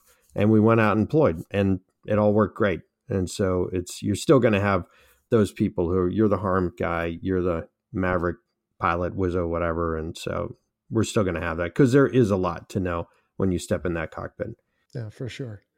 Well, and then finally, when it came to the call sign story, I have to admit, Flounder, with the last name Cummings, I was expecting a bit more of a colorful story, but Yank, Yankee. All right, I'll go with that. But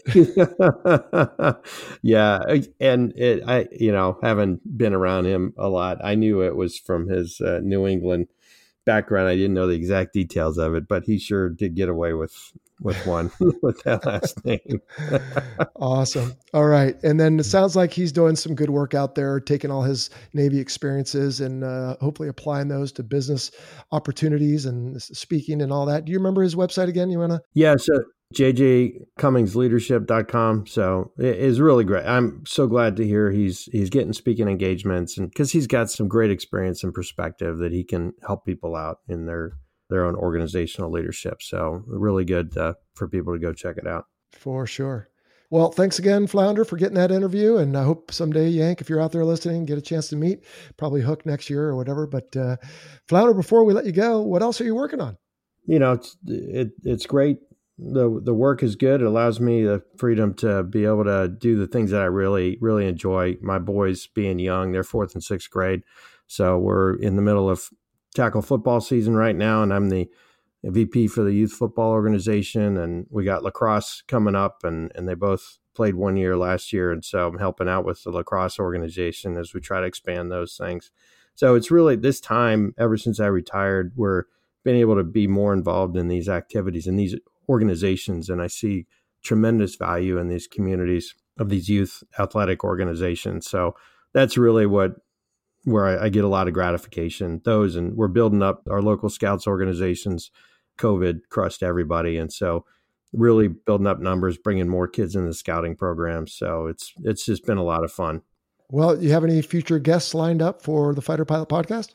I've got some. Tailhook was great to be able to talk to some folks, but uh, working through, I, I think I'm going to do a little bit of what you've been doing, capturing the stories of people who, you know, are Vietnam era and stuff like that. So, you know, my dad was an F 4 pilot in Vietnam, and he's got, you know, some friends who were my Navy uncles who love to just spend some time with and kind of capture their stories. And a few of them are kind of legends in their F14 and A6 communities. So it'd be really fun to get those going. Yeah, absolutely. Well, turn on a tape recorder and get what you can. And yeah, this is good. I mean, right? We're passing through these generations. The Korean War veterans are going to be probably gone before too long. They must be pushing 90ish. And so we got to we got to capture these while we can, but we're also having a good time here on the show just getting discussion going like we did today on the Ford and Top Gun Maverick and we've got an episode coming up on LSOs and how the Magic Carpet or PLM changes that. Golly, we've got one coming up on Top Gun Adversaries and still having a good time here. And Flounder, I'm still glad to count you as a wingman because it's hard to do all these on my own. And you seem to have a skill for it and a propensity for it. So appreciate you uh, throwing your hat in the ring. Yeah, well, I'm happy to continue doing it, and so I'm going to try to crank out some more. And uh, it, like I said before, it's just great to stay connected in this great community. Thanks for the opportunity, Jello. Well, you're welcome, Flounder, and thank you to all who listened up to this point. Hope you enjoyed this episode of the Fighter Pilot Podcast and we'll see you next time. So long. You've been listening to the Fighter Pilot Podcast, the internet show that explores the fascinating world of air combat. Visit our website, fighterpilotpodcast.com, for a blog, a glossary of the terms used on this show, and a shop page featuring unique military aviation themed books and apparel. Check out our YouTube channel to watch hundreds of military aviation themed videos. And for exclusive content, head on over to our Patreon page. Thanks for listening. Oh, my God.